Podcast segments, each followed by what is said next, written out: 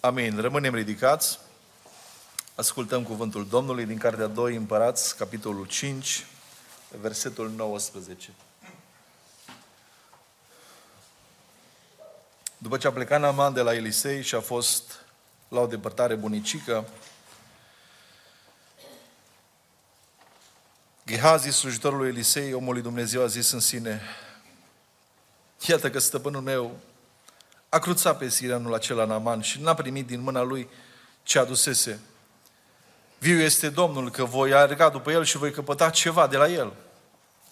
Și Ghehazi a alergat după Naaman.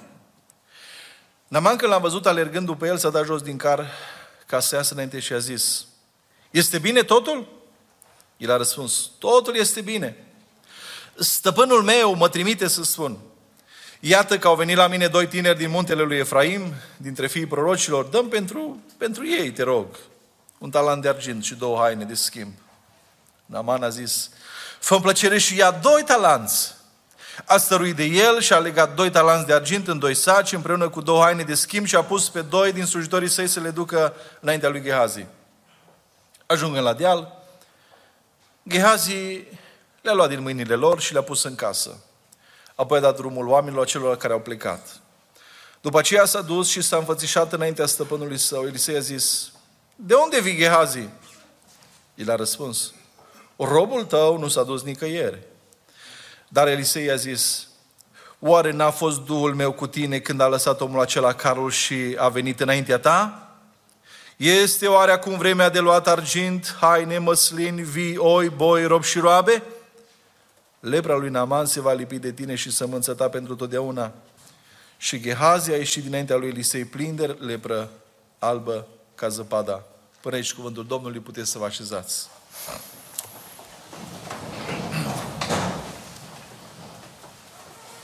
Un cuvânt foarte cunoscut, îl știm din vremea copilăriei noastre. Mă gândeam la o cântare: Iisus e al meu, prieten scump, din zorii tinereții. Ce har! Și cu toate că acest cuvânt este atât de vechi, pentru că este cuvântul lui Dumnezeu, are putere și astăzi să transmită un mesaj. Cum a ajuns un om bolnav să fie însănătoșit? Vorbim foarte mult despre asta. Cum a fost vindecat Naaman. Dar cum a ajuns un om sănătos să fie plin de lepră? Cazul lui Ghehazi, poate vorbim mai puțin. Și acest mesaj l-am intitulat Piedici în calea curăției. Prima piedică care am identificat-o în acest text, am numit-o oportunități otrăvite. Am citit în versetul douăzeci, Ghehazi parcă așa s-a trezit după ce Elisei l-a lăsat pe Naaman să plece. Și Ghehazi a spus: o fi Elisei, omul lui Dumnezeu, dar el nu știe cum merg afacerile. Elisei nu știe cum e să fii sărac. Elisei a fost bogat când l-a chemat Domnul în slujbă. Elisei nu știe cum e să n-ai prieteni. Elisei nu știe că dacă nu profiți de oportunitatea ivită, poți rămânea sărac, poți rămânea necăsătorit, poți rămânea marginalizat. Sau o altă discuție sau alte gânduri care pot frământa uh, mintea noastră. Dar nu vede Domnul slujirea noastră de până acum? N-a văzut Domnul sinceritatea noastră, uh, credincioșia noastră? Acum, dacă nu profităm de această oportunitate, chiar dacă ne dăm seama că e o otrăvită, trece trenul pe lângă noi. Afișează Marcu paisprezece cu primul verset. După două zile era praznicul Paștelor și al Azimilor. Preoții cei mai de seamă și cărturarii căutau cum să prindă pe Iisus cu vicleșug și să-L omoare. Și culmea că această căutare a preoților se întâlnește cu altă căutare. Și pentru Iuda lucrul acesta este o oportunitate. Știți bine că iubea banii. Afișează versetul zece și unsprezece, același text, Marcu paisprezece. Iuda Iscarioteanul, unul din cei doisprezece, s-a dus la preoții cei mai de seamă ca să le vândă pe Iisus. Aduceți-vă aminte, nu de mult s-a predicat din Faptele Apostolilor, capitolul opt, când vede Simon că vin apostolii și își pun mâinile peste oameni și aceștia primesc Duhul Sfânt. Ce vede Simon? O oportunitate să facă bani, să aibă prestigiu, să fie căutat de către oameni. întâi Samuel, capitolul treizeci, versetul douăzeci și doi, trec repede prin câteva versete pe care le-am notat, timpul a trecut. Toți oamenii răi și de nimic dintre cei ce merseseră cu David au luat cuvântul și au zis. Ce se întâmplaseră? Oastea era mai mare, dar unii au obosit. Nu pentru că n-au vrut, nu pentru că au fost leneși, efectiv au fost epuizați. Și n-au putut să, să continue marșul lor în, în recuperarea familiilor, în recuperarea averilor. Dumnezeu i-a dat biruință lui David. Acei oameni răi și de nimic n-au avut biruință pentru că au fost ei oameni deosebiți și pentru că ei au fost împreună cu David și Dumnezeu l-a avut în vedere pe David. Și acum când se întorc și se întâlnesc cu ceilalți care au rămas pe drum, fiindcă n-au venit cu noi să nu le dăm nimic din prada pe care am scăpat-o, ci doar să-și ia fiecare nevasta și copiii și să plece. Ce dacă aceștia se supără? Ce dacă se stârnește un război intern? Nu contează. Dacă pe ei îi excludem, noi câștigăm mai mult. Uite, o oportunitate. Noi am plecat mulți la război, dar câțiva, câțiva au rămas pe drum. Și parcă așa o sclipire. Și raportându-ne la unele oportunități din viața noastră, Maică, Maică le-am zice, îi binecuvântarea lui Dumnezeu, îi voia lui Dumnezeu. Și nu ne mai place să facem diferență și să vedem ce este într-adevăr de la Domnul și ce vine conform poftelor noastre. Afișează și Iacov, capitolul patru, versetul treisprezece. Ascultați acum voi care ziceți, astăzi sau mâine ne vom duce în cutare cetate, vom sta acolo un an, vom face negustorie și vom câștiga atâtea oportunități. Mai departe. Și nu știți ce va aduce ziua de mâine, căci ce este viața voastră. Nu sunteți decât un abur care se arată puțin el și apoi piere. Voi, din potrivă, ar trebui să ziceți, dacă va vrea Domnul. Mai avem noi astfel de cuvinte în vocabularul nostru? Dar nu numai cuvintele, că unii s-au învățat să aibă cuvintele și vorbesc foarte frumos să impresioneze, dar oare pornesc dintr-o minte sănătoasă, dintr-o inimă curată, dacă va vrea Domnul? Avem noi ochii deschiși ca și Elisei? Ce a fost greșit aici, dragii mei? N-a fost acolo puterea lui Dumnezeu cea mare care a dus vindecare pe trupul și în inima lui Naaman? Ba da. Dar Naaman nu era singur. Și Naaman și cei care erau cu el trebuiau să înțeleagă că vindecarea nu este prin darurile sirienilor, vindecarea este harul și darul lui Dumnezeu. Și lucrarea Domnului nu trebuie să, să sufere.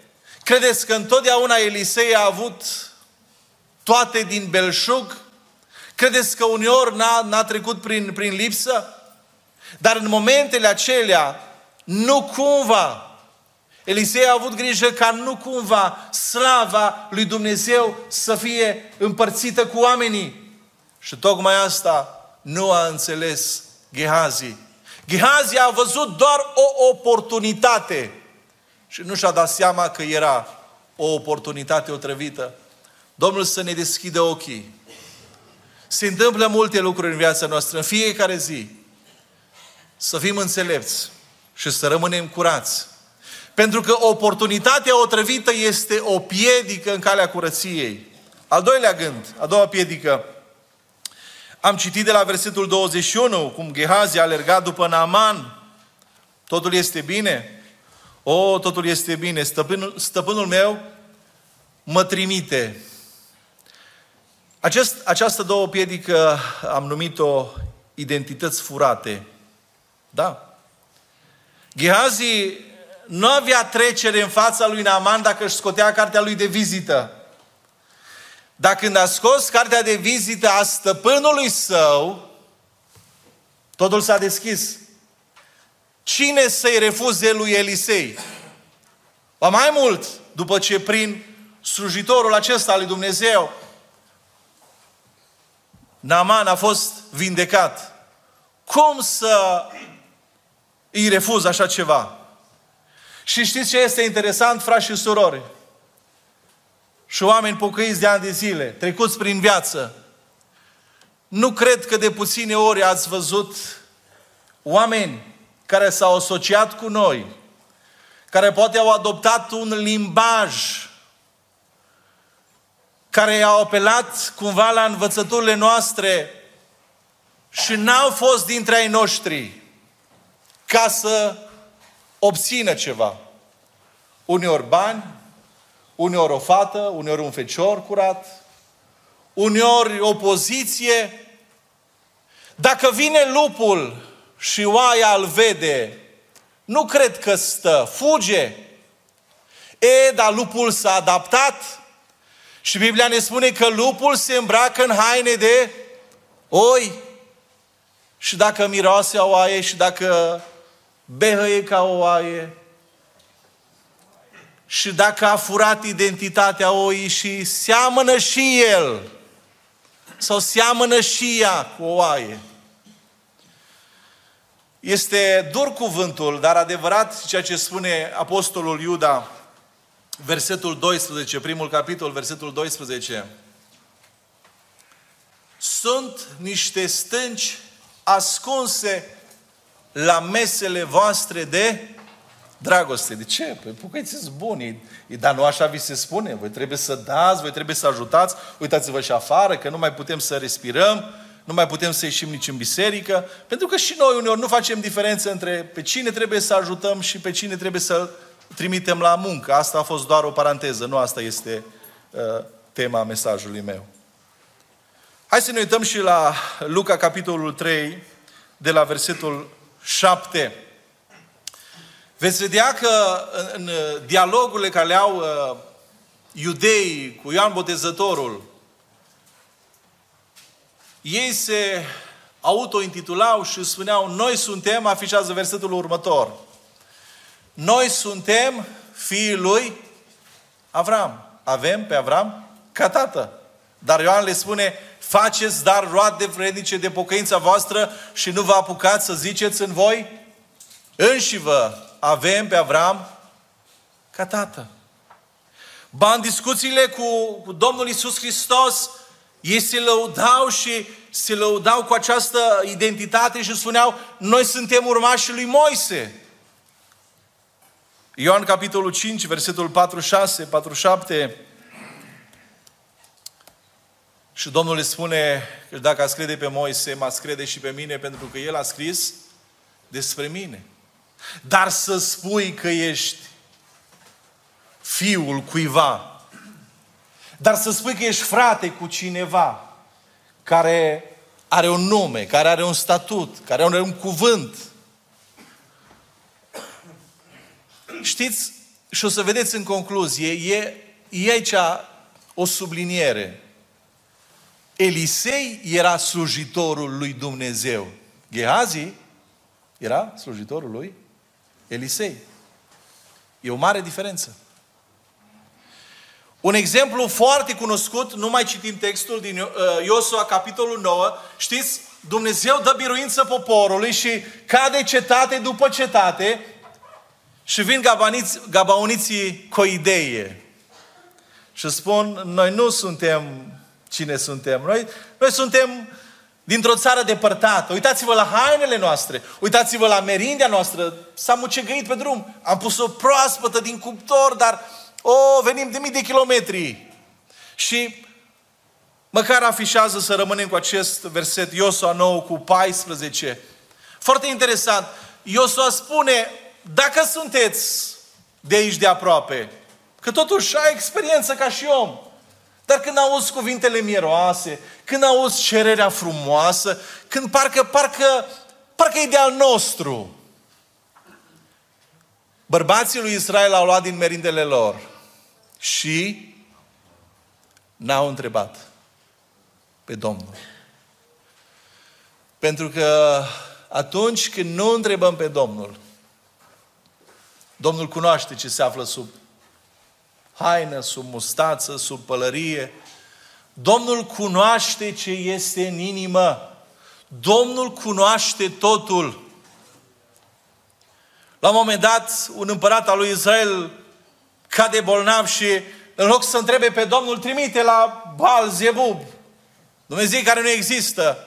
Și Dumnezeu își trimite omului și spune, spune că se duce. N-ai pe cine să întrebi? N-ai pe cine să întrebi, frate și soră? Nu e aici cuvântul lui Dumnezeu care vrea să ne învețe cu fie, pentru fiecare aspect al vieții noastre? Dar întrebarea e următoare. Iosua, vrei să întrebi pe Domnul sau acum ai ajuns mare, în sfârșit ai scăpat de Moise, ești tu în fața poporului și nu mai trebuie, nu mai trebuie tot să întrebi. Poți să iei decizii singur. Frați și surori, indiferent de vârsta pe care avem și anii de pocăință pe care avem, mereu și mereu să rămânem în smerenie înaintea lui Dumnezeu și să întrebăm pe Domnul. Că Domnul nu se supără. Că Domnul e bun cu noi. Domnul ne învață și Domnul ne călăuzește, slăvit să fie numele Lui. Piedici în calea curăției. Oportunități otrăvite, identități furate, să ne păzim ca nu cumva să fim noi dintre aceia care avem impresia că suntem din turma Domnului și să nu fim. A treia, uitați-vă versetul douăzeci și patru. După ce are acel dialog între Ghehazi și Naaman, Naaman, cum era Naaman? Știți cum? Orice a auzit, o crezut. Pentru că și n-a fost vinovat, că era frumoasă această dragoste dintâi. Pentru că el ce a făcut, n-a făcut pentru omul respectiv neapărat, a făcut pentru Domnul. Și așa erau, și așa sunt oamenii care sunt călăuziți de dragostea dintâi. Problema n-a fost el, problema a fost Ghehazi. În fine, primește darul. Ajungând la deal, Ghehazi le-a luat din mâinile lor și le-a pus în casă. Și au numit această a treia piedică hărnicii viclene. Ghehazi, aproape șaptezeci de kilograme. Până la deal ai avut nevoie de ajutor. Acum la deal nu mai ai nevoie. Dintr-o dată ești foarte harnic. Ești foarte voinic. Dacă altădată slujitorul tău ți-ar fi dat ceva de lucru, lasă versetul, ai mai fi comentat. Ai fi spus că e greu, e greu în lucrarea Domnului, atâta e de greu în zilele din urmă. E greu să urci. Dar uite, când e vorba despre ceva ce, ce iubești, parcă ești, te-ai înnoit. Parcă alergi, dacă ai optzeci de ani. După ce ai venit de la muncă, dacă ai devenit la biserică, ești frânt, ești obosit. Alo, Ovidiu, În seara asta facem un match, noi, băieții de la Maranata. Vii? Cum să nu? Parcă ești altul.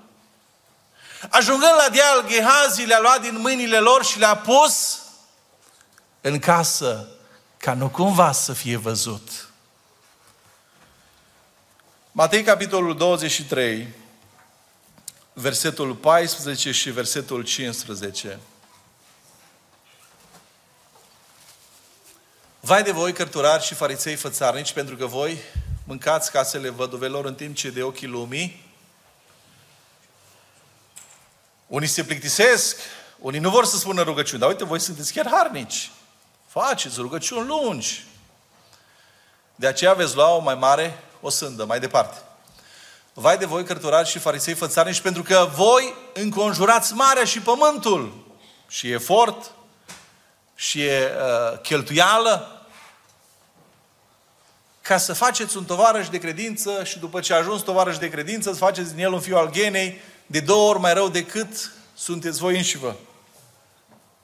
Să înconjori marea, să înconjori pământul, poate, și o, poate fi și o figură de stil, poate fi și o metaforă, dar cred că sunt și uneori acțiuni, lucruri practice, care au ajuns creștinii să le, să le întreprindă, campanii, campanii de evangelizare, promovări, afișări, lucrări care le facem.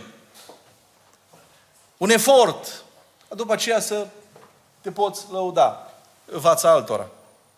Sau Matei douăzeci și trei cu douăzeci și trei. Vai de voi, cărturari și farisei fățarnici, pentru că voi dați zeciuială din izmă, din mărar și din chimeni și lăsați. Voi dați zeciuială și sunteți atenți și depuneți efort și efort pentru lucrurile mici. Efort pentru a vă demonstra credincioșia în lucrurile mărunte. Hai să mergem la alt exemplu. întâi Samuel, capitolul douăzeci și cinci, versetul doi în jos. Hai să citim până la șapte. În Maon era un om foarte bogat, a cărui avere era în Carmel. Avea trei mii de oi și o mie de capre și doar să le numeri mult, nu? Acolo trebuie efort și nu cred că a fost, a fost ceva câștigat la loto. A fost muncă. Nabal acesta a fost un om harnic. A muncit. Nu, frateleșu, ca să ai, trebuie să muncești. Mai departe.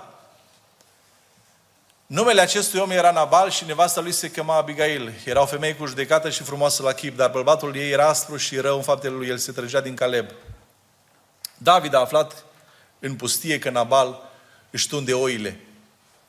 A trimis la el zece tineri cărora le-a zis: suiți-vă la Carmel și duceți-vă la Nabal. Întrebați-l de sănătate în numele meu, vedeți și protocol, bune maniere, și să-i vorbiți așa: să trăiești în pace și pacea să fie cu casa ta și cu tot ce este al tău. Și acum am auzit că tunzi oile și e sărbătoare și e vorba de dărnicie, e vorba de rod, de mulțumire. Păstorii tăi au fost cu noi și n-au fost minciuni. Nu i-am ocărât și nu li s-a luat nimic în tot timpul cât au fost la Carmel. Și vom vedea aceste cuvinte întărite, chiar de confirmate de robii lui. Afișează versetul șaisprezece. Ne-au fost zid și zi și noapte, spuneau păstorii lui Nabal despre David și slujitorii lui, în tot timpul cât am fost cu ei la păscutul turmelor. Versetul treizeci și opt. Cam după zece zile, Domnul a lovit pe Nabal și a murit. Nabal, care muncea foarte mult pentru averea sa, s-a folosit de oamenii lui David pentru a-și proteja turmele. L-am văzut că nu se îndură să dea și el ceva de mâncare unor fugari. Cum să, să, să piardă el? Însă ne dăm seama că va dărui totul, dar nu pentru că a vrut el, ci pentru că a vrut Domnul. Și-a lăsat și nevastă, și-a lăsat și turme, și robi, și-a lăsat și averea, a lăsat tot. pentru că a murit. Judecători, capitolul doisprezece, versetul unu. Poate acest cuvânt este mai elocvent. Bărbații lui Efraim s-au strâns, s-au pornit spre miază noapte și au zis lui Iefta: pentru ce te-ai dus să bați pe fiul lui Amon fără să ne fi chemat și pe noi să mergem cu tine? Dintr-o dată i-a apucat hărnicia. Dar câtă vreme au fost cotropiți, și sunt mai multe texte, și v-am spus și altă dată, sunt mai multe texte în Cartea Judecători care vorbesc despre acești bărbați vestiți al lui Efraim, care erau mulți, erau puternici, dar cu hărnicia numai dacă era vorba și de viclenie, dacă era vorba și de renume, dacă era vorba și de răsplată, dacă era vorba de pradă. În rest, în rest puteau să cotropească moabiții, amoniții și popoarele din jur, că n-aveau nici o treabă. Ultimul gând. Și repet, piedicile în calea curăției. Și poate fiecare dintre noi facem o analiză obiectivă și poate aceste indicatoare ne vor folosi în viața de zi cu zi. Să fim atenți la oportunitățile otrăvite și să nu spunem bine ai venit la orice. Nu tot ce visăm și pare strălucitor vine de la Domnul. Să fim atenți la identitățile furate, la cei care spun că sunt de ai noștri și nu sunt. Să fim atenți ca nu cumva eu însumi sau tu să fii harnic, dar viclean. Da, poți să fii în lucrarea Domnului și să faci mult, dar să faci pentru un scop lumesc, pecuniar, pentru slavă, pentru răsplată sau pentru nume. Ultima piedică în calea curăției, versetul douăzeci și cinci. După ce a făcut toate astea, Ghehazi s-a dus și s-a înfățișat înaintea stăpânului său. Elisei i-a zis: de unde vii, Ghehazi? El a răspuns: robul tău nu s-a dus nicăieri. Nicăieri, stăpâne. Uite-s aici. A fost, nu știu, cât a trecut? A trecut mult. O pauză de cafea. Ceea ce mi se cuvine, stăpâne, dar cumva mă simt și ofensat că mă întrebi. Unde am fost? N-ați observat? Cel care e cu pata pe el e chiar obraznic. Și mă gândeam așa la multe lucruri ce poate să însemne o minciună perfectă, cum am numit eu această piedică. Acea minciună care cel care o lansează crede că nu este prins. Sau acea situație când ție ți-e groază de groaza lui dacă l-ai confrunta. Sau ai confruntau. Ghehazi s-a dus și s-a înfățișat în fața lui Elisei. Vreau să vă gândiți Geneza treizeci și șapte, acel moment în care frații lui Iosif îl vând. Au spus: bine, bine, am scăpat noi de făuritorul de vise, dar cum rămâne cu tata? Că totuși om fi noi șmecheri. Dar tata are autoritate. Și grozav îi să ai parte de mânia tatălui. O, dar le vine o idee. Uite aici. Haina asta. La noi ne-a cumpărat din Center, pe el l-a dus la mall. Uite. Câtă diferență a făcut tata. Mare grijă, dragi părinți. Uite haina. Hai să o rupem. Tăiem un ied. O terfelim. Și, păi, cum să nu fie o minciună perfectă? La cine l-am vândut? La o anumită locație? Nu, l-am vândut la niște nomazi. L-am vândut la niște negustori. Păi ăștia ca să prindă ceva. Dacă au dat banul, ce trebuie să facă? Să-l vândă mai departe. Nu-l mai prinde nimeni. Nu-i mai prinde nimeni de urmă lui, lui Iosif. Și noi am scăpat. Așa au zis și Anania și Safira. Mă, dacă cu nevasta m-am înțeles, cu cumpărătorul ne-am înțeles la altar, că doar nu-mi declara mai mult, că nici el nu-i interesa să spună altceva, nici eu. Totul e în regulă. Nu e nicio problemă. Nu e nicio problemă. Dar nu spune că faci ceva pentru Domnul dacă nu faci. Poate că în fața omului e ceva wow. Rămâi impresionat de ce ai făcut. Dar Domnul, pe lângă faptă, se uită la inimă, se uită la atitudine. Vreau să închei cu două concluzii simple. unu. Ghehazi a picat testul pentru că el nu era slujitorul lui Dumnezeu, așa cum v-am spus, era doar slujitorul lui Elisei. Întrebare: tu cine ești? Împreună cu mulțimea sau faci parte din mireasa lui Hristos? Sau faci parte din împărăția lui Dumnezeu? Sau simți cu aleșii Domnului? Cât de bine mă simt cu aleșii Domnului! Glorie Domnului! Și nu mă laud cu prietenii de afară, ci de bine mă simt cu cei din casa Domnului. A doua concluzie.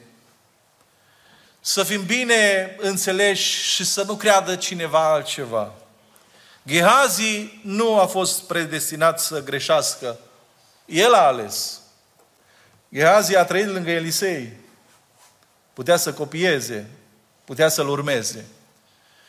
Și vă dau un exemplu cu un alt slujitor, al unui slujitor al lui Dumnezeu. Ieremia, capitolul patruzeci și cinci, și citim doar versetul patru și versetul cinci.